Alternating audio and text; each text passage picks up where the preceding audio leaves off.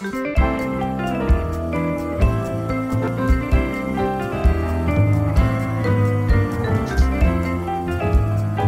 to Read This Next with Laura and Nicole from the Thunder Bay Public Library. Today we are doing, I, I'll be honest, a topic that Laura and I have had sitting in our to do folder, I want to say for about four months. it's been a Sitting while. there for a minute. Yes. Yeah, a hot second. we started out, um, it had a more narrow focus. We were going to do steampunk.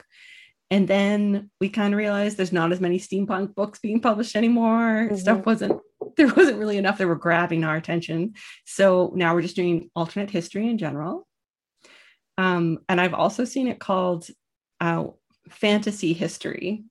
Oh, that I like that because it's a little bit more like there's alternate history, which is taking real world history and changing it, and then there's like changing history. It is the it's like an alternate universe, but it's our universe. yeah i feel like there's like there's there's for example ones that are um you know like it's basically the history we know only there's magic or something you know Yeah. and then there's like we lost world war ii like Yes. i think that's like alternate history and the other is maybe fantasy history. Anyway Yeah. so we've got like a mixture of different stuff as usual. And we've done a few of these before, so like I think we recommended one of Daniel Quinn's books, and we recommended Sarah Gailey's hippopotamus one, Ooh, yes. Alternate The history. super- oh so good. I'll i'll mark it. I'll, Mhm. I'll I'll put a note in the the the notes because you should not miss the alternate history about hippos. Yes, you just shouldn't. It's Hippo cowboys. ranches. Hippo cowboys. It's Hippo a cowboy. delight. Yeah. Oh, and um, the Underground Railroad railroad we mentioned the other day as well.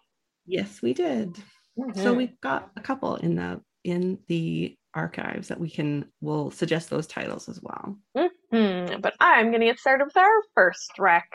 So the first one is Bombs Away, which is a series called The Hot War by Harry Turtledove. So I'm going to skip the first paragraph. Bombs Away begins with President Harry Truman heeding the advice of General Douglas MacArthur, whose control of the ground war in Korea has slipped disastrously away. MacArthur recognizes a stark reality. The US military has been cut to the bone after victory over the Nazis, while China and the USSR have built up their forces. The only way to stop the communist surge into Korea, into the Korean pen- peninsula and save thousands of American lives is through a nuclear attack. MacArthur advocates a strike on Chinese targets in Manchuria. In actual history, Truman rejected this general's advice, but here he does not, and the miscalculations turn into a disaster when Truman fails to foresee Russia's action. Uh, yeah. So yeah, almost instantly, Stalin strikes U.S. allies in Europe and Great Britain, and as the shockwaves are settling, the two superpowers are caught in a horrifying face-off. Will they attack each other directly with nukes, and what countries will be caught in between? And it keeps going, uh, but it sounds like it's a little bit all over the world. It's a retelling of World War II, obviously. So fascinating. I love those kind of retellings with a what would yeah, happen. sounds like sounds like if you're, you know, a bit of a history junkie, you might enjoy that one. Seeing the different ways things play out, certain dominoes fall over, and a totally different outcome. hmm And I've only heard good things about Harry Turtledove. When I was looking up this book, everyone's like, he's a master storyteller. So it sounds like it'll be a very good story. Okay. I mean, I don't know if I would have something about the name Turtle Dove. Writing like books about nuclear bombs doesn't seem quite right, hmm but that's just me having a name bias. Not fair at all. I'm sure it's wonderful. You can tell I'm a little tired today. I was up. I was up last night with my son. So if I seem a little a little punchy, that'll be why. I'll have the Um, energy okay. for both of us. That's probably good. Okay. so, all right, our next one is actually a graphic novel. It's called The Thrilling Adventures of Lovelace and Babbage by Sydney Padua. And it's um I think it's like it's it's older now, but still delightful. it's a it's it's a transformation of the actual historical relationship um, but this author has made it into a hilarious series of adventures Meet Victorian London's most dynamic duo, Charles Babbage, the unrealized inventor of the computer, and his accomplice, Ada, Countess of Lovelace, the peculiar proto programmer and daughter of Lord Byron. When Lovelace translated a description of Babbage's plans for an enormous mechanical calculating machine in 1842, she added annotations three times longer than the original work. Her footnotes contained the first appearance of the general computing theory a hundred years before an actual computer was built. Sadly, Lovelace died of cancer a decade after publishing the paper, and Babbage never built any of his machines. However, do not despair, it literally says in the description. the thrilling adventures of Lovelace and Babbage presents a rollicking alternate reality in which Lovelace and Babbage do build the difference engine and then use it to build runaway economic models, battle the Scrooge of spelling errors. Scrooge? Scrooge of spelling Scourge. errors. Scrooge. Scourge. Right. There's not an R at the beginning, it's at the end. Yeah. Scourge. of Scourge. Explore the worldly realms of mathematics and, of course, fight crime for the sake of both London and science, complete with extensive footnotes that rival those penned by Lovelace herself, historical curiosities, and never before seen diagrams of Babbage's mechanical, steam powered computer. The thrilling adventures of Lovelace and Bab- Babbage is a wonderfully whimsical, utterly unusual, and above all, entirely irresistible work. That sounds really cute. I love that it's a graphic novel, and I mean, we're, we obviously already showed the cover, but the two main characters on it just look so expressive and cute. I can't wait to see them like animated through each uh, each page. Oh, sorry about that beeping sound. Something something noisy in the room. Don't know what. Beeping. Carry on, see if it happens again. Hopefully, we don't lose power. Oh, yeah. Well, hopefully. All right, On to you. On to me. Okay. The Clockwork Dagger, which is a series by Beth Cato. So, full of magic, mystery, and romance, an enchanting steampunk fantasy debut in the best selling vein of Trudi Canavan and Gail Carriger, who I think we're mentioning in a bit. We are. There we go. Orphaned as a child, Octavia Leander was doomed to grow up on the streets until Miss Percival saved her and taught her to become a magician? Okay.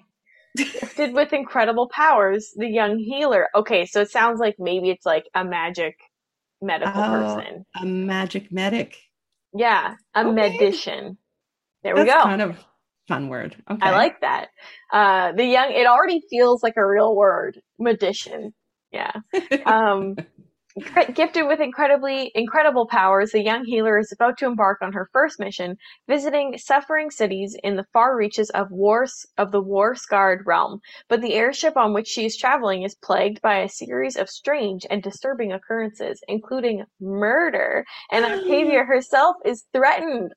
this sounds like a closed room mystery. kind of does. It's It true.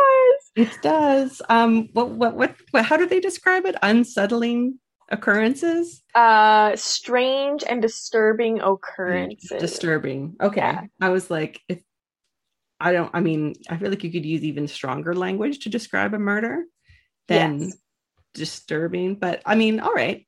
I mean, it says Okay. including murder, so maybe that's like the like That's on the the, bell curve. It's the yeah, um, the last little bit. Suddenly, she is caught up in a flurry of intrigue. The dashingly attractive steward may be one of the infamous Clockwork Daggers, the Queen's spies and assassins, and her cabin mate harbors disturbing secrets. But the danger is only beginning, for Octavia discovers that the deadly conspiracy aboard the airship may reach the crown itself. Isn't Clockwork Daggers a se- Oh, that's a series by um the lady who wrote City of Bones, Glass. Cassandra Clare. Yes, she has Clockwork Daggers as a series, I think. Okay. Well, that one so sounds fun. different one. Yeah. yes. Sounds like a romp. Yeah. It sounds Mhm.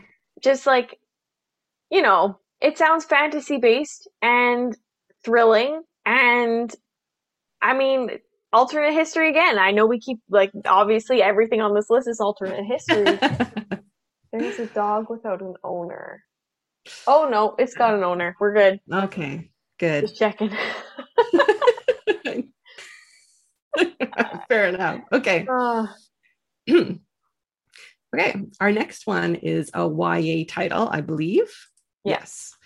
Um, and it is by an author who he's written like lots of different stuff. And it- he wrote one of kind of the original um, YA dystopians years ago, his Ugly series. so but this good. one is is so good. This is his um like his his foray into steampunk. It's called Leviathan. Prince Alexander, would be heir to the Austro Hungarian throne, is on the run. His own people have turned on him. His title is worthless. All he has is a battle torn war machine and a loyal crew of men. I mean, that's not nothing. That's a lot. Yeah, not nothing. Deryn Sharp is a commoner disguised as a boy in the British Air Service. She's a brilliant airman, but her secret is in constant danger of being discovered. With World War I brewing, Alec and Deryn's paths cross in the most unexpected way, taking them on a fantastical around the world adventure that will change both their lives forever. That the sounds first the series. awesome. Yeah, sounds again sounds like a romp. Lots of Mhm. fun, intrigue. Um, you know, nothing wrong with a little mistaken identity sort of piece Mhm, there with mhm. uh, you know, pretending to be a boy in the Air Force. It's also interesting to me that the few, like the last one and this one, they both mention royalty, which Mm.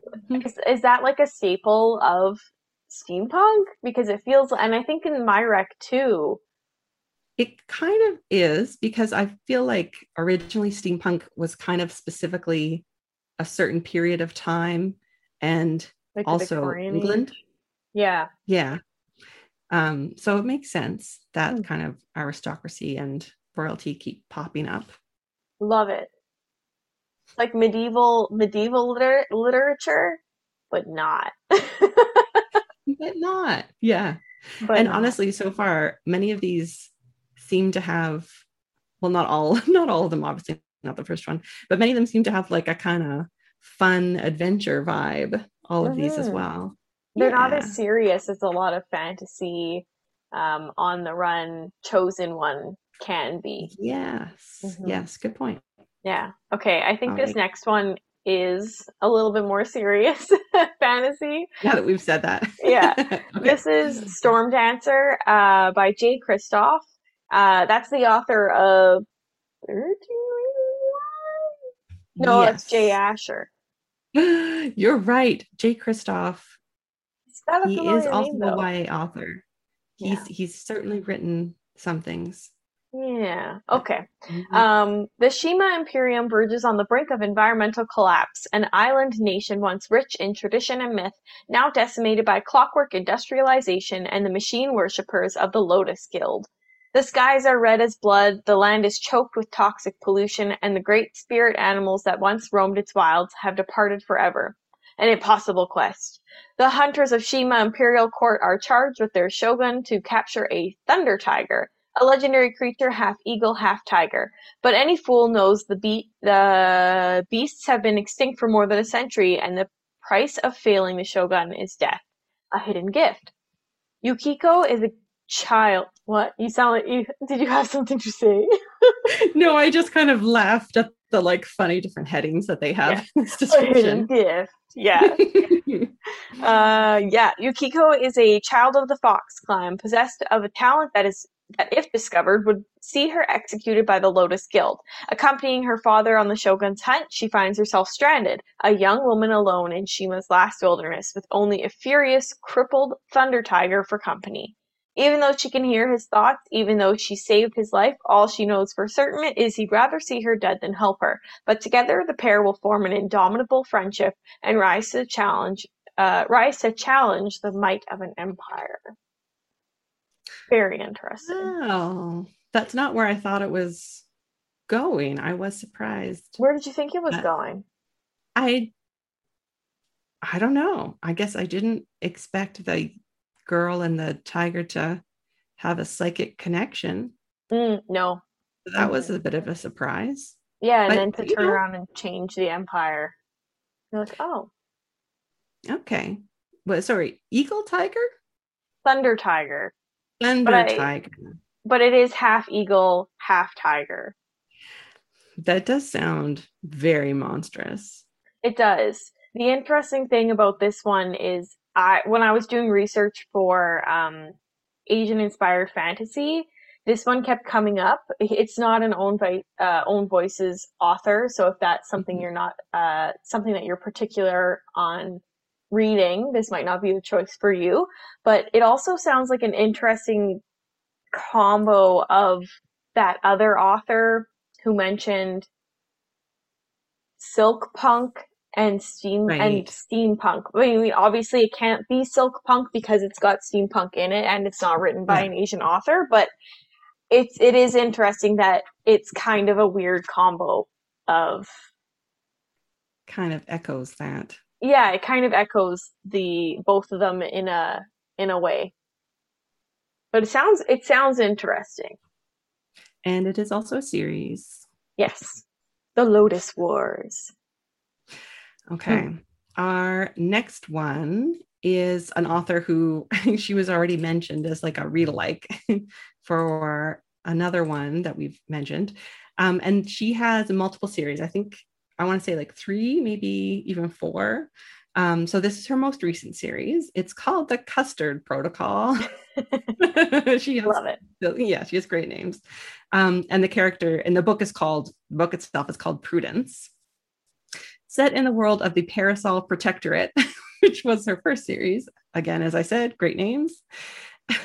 when Prudence Alessandra Maccon Akeldama, Rue to her friends, is given an unexpected dir- dirigible, an unexpected dirigible, she does what any sensible female would do under similar circumstances names it the spotted custard and floats to India in pursuit of the perfect cup of tea. But India has more than just tea on offer. Rue stumbles upon a plot involving local dissidents, a kidnapped brigadier's wife, and some awfully familiar, familial Scottish familial. I guys, I'm real tired. Power through. You got this. I will keep going. I'm just that's um it's an explanation. it's an explanation for my um even more than usual um issues with Mistakes, pronunciation. yeah. Okay. Rue stumbles upon a plot involving local dissidents, a kidnapped brigadier's wife, and some awfully familiar, not familial, Scottish werewolves. nice. Faced with a dire crisis and an embarrassing lack of bloomers, what else is a young lady of good breeding to do but turn meta-natural and find out everyone's secrets, even thousand-year-old fuzzy ones? Love it. What does meta natural mean? I'm assuming some kind of supernatural skills. If she's- Hmm. Probably. Um, I don't know why you wouldn't just call it supernatural. yeah, why like meta-natural specifically. may- oh, But- maybe it's are the creatures made partly of metal? Like, is that I don't think so. well? Then what the hey hey? I can't I don't know. explain it. But don't know. metals all around. Custard protocol, amazing. I'm sure that it will be explained in the book. Um, but yeah, fun. This is it's um she's fairly well known, lots of bestsellers. There's some there's some romance, there's like obviously the alternate history steampunk, and then there's also all supernatural stuff, as in werewolves and other various supernatural creatures.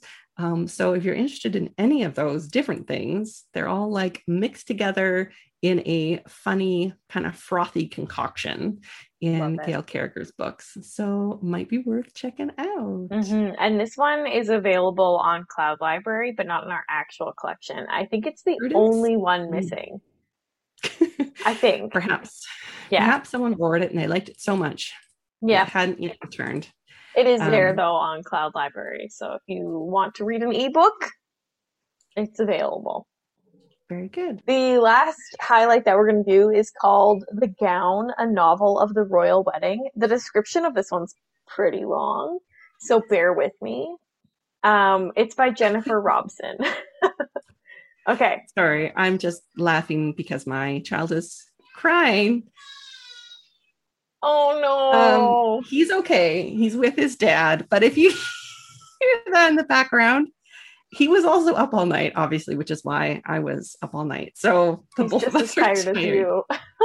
Just- we're just both tired. Anyway, just wanted to uh, preemptively disrupt um, rather than midway through you read. So Absolutely. Sounds good. Here we go. London, 1947. Besieged by the harshest winter in living memory, burdened by onerous shortages and rationing, the people of post-war Britain are enduring lives of quiet desperation despite their nation's recent victory. Among them are Anne Hughes and Miriam Dassin, embroiderers at the famed Mayfair fashion house of Norman Hartnell.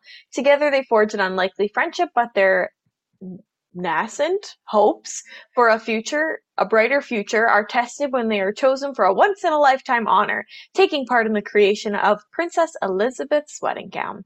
Toronto, 2016. More than a half a century later, Heather Mackenzie seeks to unravel the mystery of a set of embroidered flowers, a legacy from her late grandmother. How did her beloved Nan, a woman who never spoke of her old life in Britain, come to possess the pri- priceless embroideries that so closely resemble the motifs on the stunning gown worn by Queen Elizabeth II at her wedding almost 70 years before. And what was her Nan's connection to the celebrated textile artist and Holocaust survivor Miriam Dassin? So Jennifer Robson takes us inside the workrooms where one of the most famous wedding gowns in history was created. Uh, balancing behind the scenes details with a sweeping portrait of society left reeling by the calamitous cost of victory, she introduces readers to three unforgettable heroines, their points of view alternating and intersecting through its pages, whose lives are woven together by the pain of survival, the bonds of friendship, and the redemptive power of love. Fascinating. So, like, you're muted. I think that's our first you're muted moment.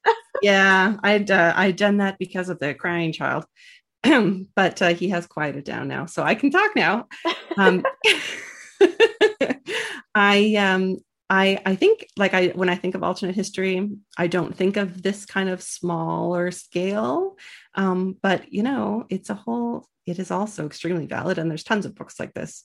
Very a lot of historical fiction that they kind of start working off of one actual event and then just piecing out a whole potential, you know, what have, could have happened around them. It sounds very interesting. Yeah, and a lot of um like ancestry and family history in this one, which would be if you're interested in ancestry, pretty cool. See how she uh goes about uh figuring that out because I can't even imagine where you would start with figuring out how your grandma had those flowers. Now, uh, we don't know, or I don't know, but we do have people who could help at the library, and we do have access to Ancestry online at home. Go to our website to learn more. Hmm Yeah. Little um, mid episode promo there. Yeah, tbpl.ca. There you go. There you go. Like digital library. All right, let's head into our recs. Do you want me to go or you first? um, I can go. I can go. All right. All right. So mine is a YA book, and I read it a while ago. It's an older one, but I liked it so much I actually went and bought it after I read it, which I don't do all the time. And it is a standalone. And I remember being annoyed at the time Oh. because I'd read so many series books, and I was like, why is it the book that I actually want to read more of is only a one off? Frustrating. How annoying. Yeah. Anyway, so this is the book. Um, it's called The Friday Society um, by Adrienne Kress, an action packed tale of gowns, guys, and guns. Yes. yes. Set in turn of the century London, the Friday Society follows the stories of three very intelligent and talented young women, all of whom are assistants to powerful men Cora, lab assistant, Michiko, Japanese fight assistant, and Nellie, magician's assistant. The three young women's lives become inexorably, oh boy, is that right? Inexorably. inexorably mm, intertwined after a chance meeting at a ball that ends with the discovery of a murdered mystery man. It's up to these three in their own charming but bold way. Seems like a funny descriptor, but all right. To solve the murder and the crimes they believe may be connected to it without calling too much attention to themselves. Set in the past, but with a modern, irrev- irreverent flair, the steampunk whodunit introduces three unforgettable and very ladylike well, relatively ladylike heroines poised for more dangerous adventures, which don't happen. As I said, it's just a one off. But it's just, um, I remember like the reason I liked it so much was the friendship between the th- three girls was so great. Just like, oh. yeah, just like really, they're they all have such different backgrounds, and it's called the Friday Society because of the, um, you know, Robinson Crusoe. Classic. Uh, you know, everyone has his his his Friday assistant who he um you know no okay well that's what when he when he meets um someone on his deserted island because he is because this is like a terrible colonials narrative rather than giving the person a name he calls him friday because that's the day that he met him on mm. kind of gross anyway they they use that like assistant the the name Friday, and so they're the Friday Society because yeah. they're kind of like the backup assistants. Oh, um, but yeah, Tony Stark called one of his Friday. What's that? Tony Stark called um one of his AI Friday, didn't they? He did. It's true. Mm, mm. But I imagine most people, possibly including Tony Stark, don't really think about what that means. That that naming origin. It, it's probably not. Pretty gross. I mean, Tony Stark Stark is pretty thoughtful, but controversial. controversial. Oh my. Uh, well, someday we'll talk about Marvel. it's true. It's true. Yes, it's very true. Um, what was I talking about? Oh, this book. Okay, so it's it was good. I really enjoyed it. Um, fun mystery, great female friendship vibe. Um, highly enjoyable. Good. The cover right. looks like I would want to read this. Based on the cover, I would read this. I feel like the description is even is dated in a weird way. Like I feel like if it came out now, they wouldn't be like, "Oh, they're very ladylike. They're bold." Blah blah blah. Like they would word it differently. Yeah. Um, yeah, which is an interesting thing. You don't really think about descriptions becoming dated, but I feel like that one is a little. That's so strange. Yeah. When did it come out? Mm, I want to say like I don't know, years? ten years ago or something. Okay, that makes sense. That was probably during peak steampunk. 2012. Yeah. Wow. Like exactly, almost exactly 10 years. Nailed yeah.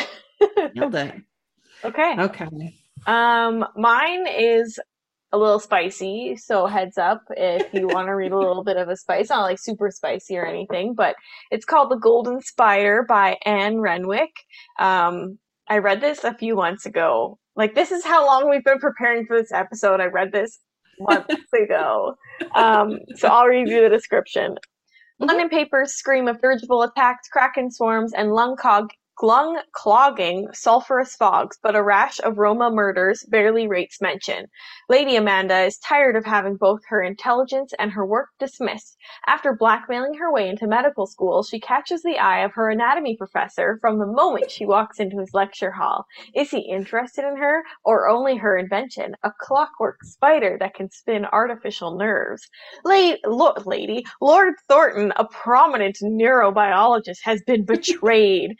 Secret government technology has been stolen from his laboratory, and a foreign spy is attempting to uh, attempting to perfect it via a grisly procedure using Romas as test subjects. The last ah. thing, yeah, it's the basically the idea that in this society, which is gross, um, they're the kind of people that, and they acknowledge this that the the government and the crown doesn't see. So yeah. it's yeah, it's yeah. not good. But uh, they've been using the Roma as test subjects. The last thing he needs is the distra- distraction of a beautiful and brilliant new student, even if her spider could heal a deteriorating personal injury until her device is stolen and used in the latest murder. Lord Thornton has no option but to bring her into his laboratory as well as the investigation where they fight their their growing yet forbidden attraction. Bodies accumulate and fragile bonds are tested as they race across London trying to catch the spy before it's too late. Really good. And basically she has this she's like been working on this little device that's a spider and her brother, I think, has some sort of injury where he needs a new limb, I think it is. And she's trying to make it so like it'll actually be actually, Yeah, like like Star Wars movable limb kind of thing. Fully integrated. Yeah. Yeah, so um that gets stolen. It's a little spicy. They gotta work together. That's and there's like drama because like she's a student, he's a teacher, and he's like respectfully being like, I can't do that, which are you're like, yes, thank you. And uh very good. And I think the next one follows a different set of people, which is why I didn't continue reading because I was like, I'm done. But uh very good. Very good. It was a fun. It was a fun book. It, I wouldn't say like it was a great novel, but it was it was fun. I liked reading it. Good beach read. Sometimes that's what you want, you know? Yeah. Fun. Something fun. Yeah. Mhm. Yeah. So those are our recommendations and our highlights for alternate Mhm. history slash mostly steampunk. Yeah. Yeah. Mostly. Yeah. is what it is. um, and with that being said, unless you have something to add, I will wrap us up. I do not wrap away. Okay, uh, this is our third last episode before our break. Uh, and also this summer we're going to be releasing old episodes on podcast platforms because they've only been on YouTube for now. So keep following. We'll be back in September. And if you follow over the summer and listen in, you'll know when we're back because you'll just be right along with us. Uh, don't forget to like, comment, subscribe, all that good stuff. Leave us a review on the podcast app that you are using because we will read them and we'll feel so loved and it'll help other people find our podcast. Um, and with that being said, find our notes at www.tbplofftheshelf.com and we will see you all next week.